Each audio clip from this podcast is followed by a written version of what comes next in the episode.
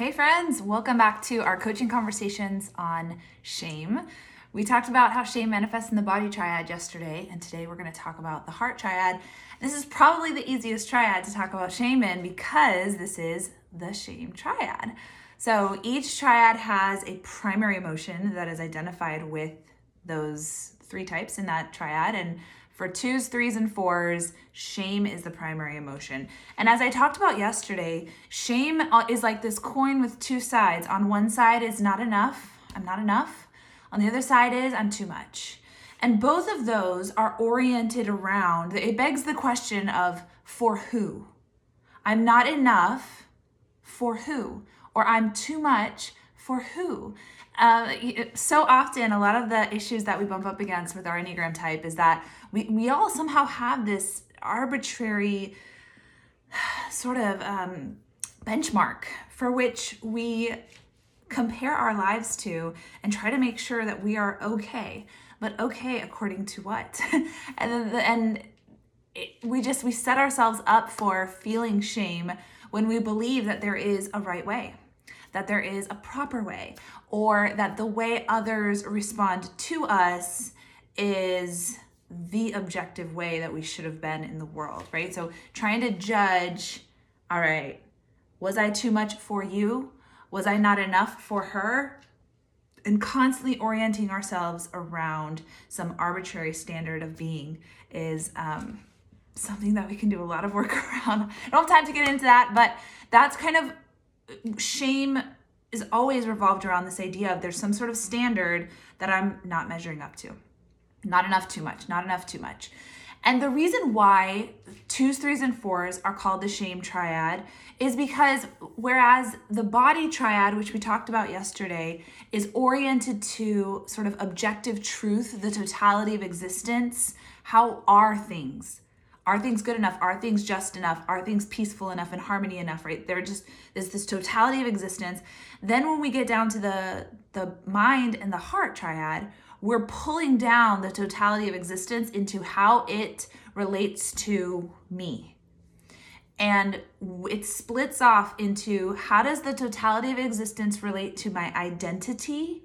That's the shame triad, the heart triad, who I am. And how does the totality of existence relate to my safety, which is 5, 6, and 7, that's the mind triad, and the primary emotion for that is fear. And so both the heart and the mind are kind of looking up to Big Brother body triad and all the totality of existence. Is the world right? Is the world just? Is the world peaceful? And if it's not, what does that mean for my significance, for my personality, for my standing with others, and how is it for my safety, my standing with sort of the world at large, right? Am I safe? Do I have significance in the world? So heart triad, shame triad, let's get into each type and how shame could manifest. 2s want to know, how do others relate to me in the sense of, do they love me? Do they love me? Reaching out into the world and wanting to know how loved I am, wanting to get love, wanting to do whatever it takes to have enough love because my significance in the world is dependent upon how loved I am. And loved, you need to prove it, right? Love means that I can check off a list. You were there for me. You reached out to me. You provided for my needs. So being loved has very clear strings attached, has very clear benchmarks that I can judge whether someone loved me or not because of what they did for me.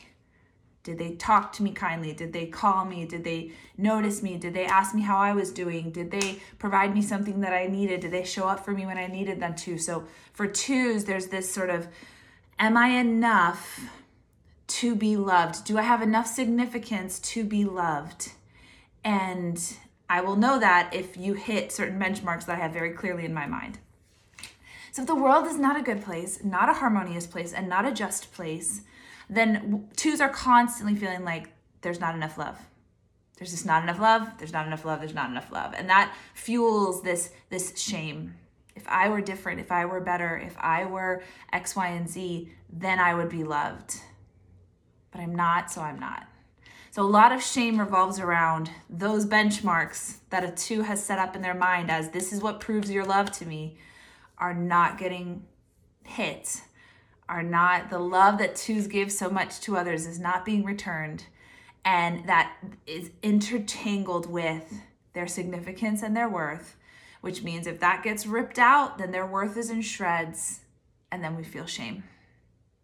So for twos, there's that shame of, I'm not enough to be loved, or I'm too much, and people just are freaked out by my intensity to want to help and give and serve, and so I'm not wanted and I'm not loved. That's what shame, that's how it revolves for twos.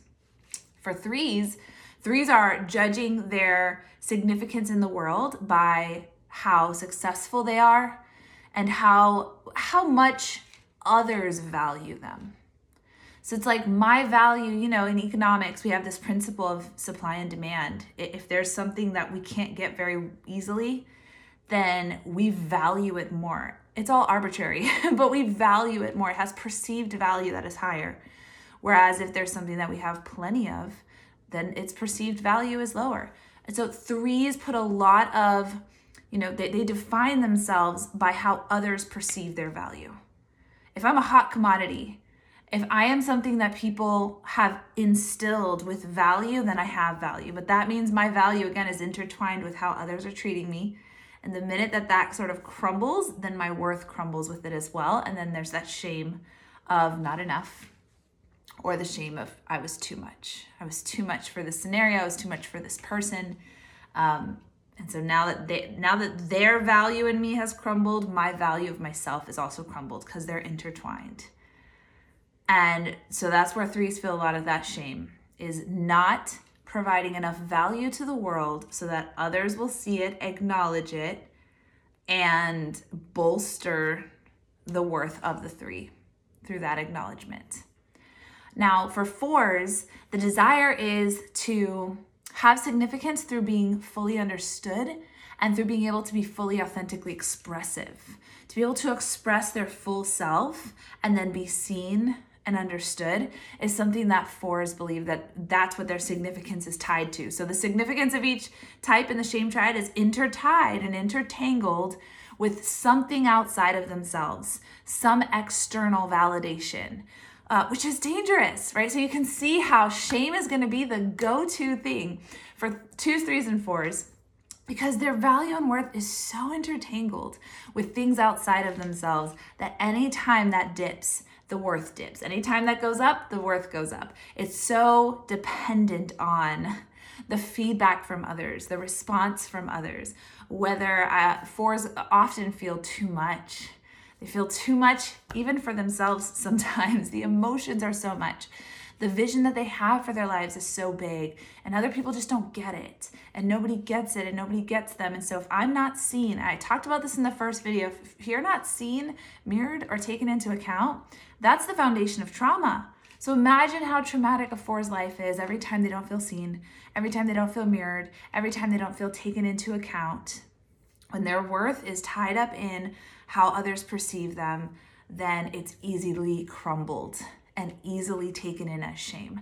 And what's interesting with the shame triad, and maybe this is for other triads as well, I'm in the shame triad, so this one's more in my wheelhouse and easy to express and understand.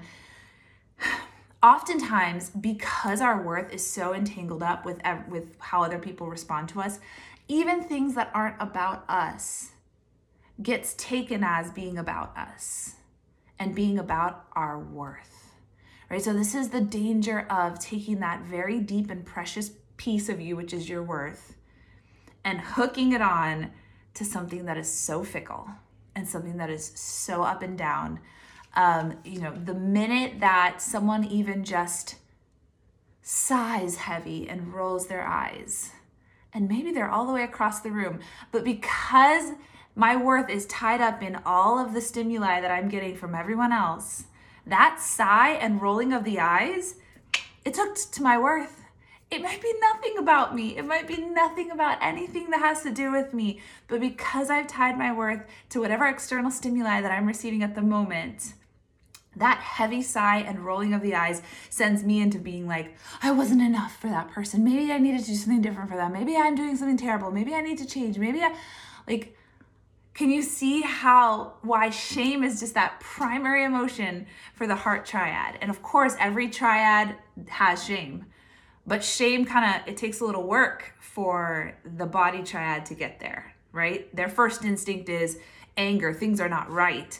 And then as they try to fix them and maybe they feel like they're too much or not enough, then they experience shame. So it's down the totem pole for the body triad.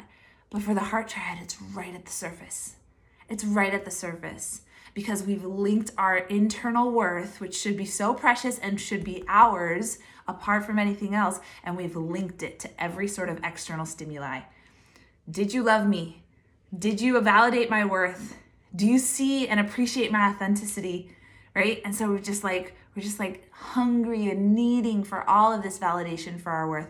And the minute that something even smells like it's not going to be that, our worth is just like plummeted. So the work that we need to do in the heart triad is to start unlocking, unhooking, detangling our worth from the external actions, thoughts, and words of others. The two are not linked. They are not. We perceive them as such, and that causes lots of problems for us. But the minute that we can detangle them is the minute that as the heart triad, we can stand in our power. So I'd love for you to do some work this week, if you're in the heart triad, of just noticing when those moments happen of someone who gives a heavy sigh and rolls their eyes across the room. That's a metaphor, but I'm sure there are those moments where somebody just makes a comment and it's not even about you, and it just sends you in a shame spiral. Or you talk too much in a group, or you talk too little, or you said that thing that could have been taken 20 different ways, but one of those ways could be bad, and so maybe that person's upset with you. You know what I'm talking about. If you're in the shame triad, you know what I'm talking about.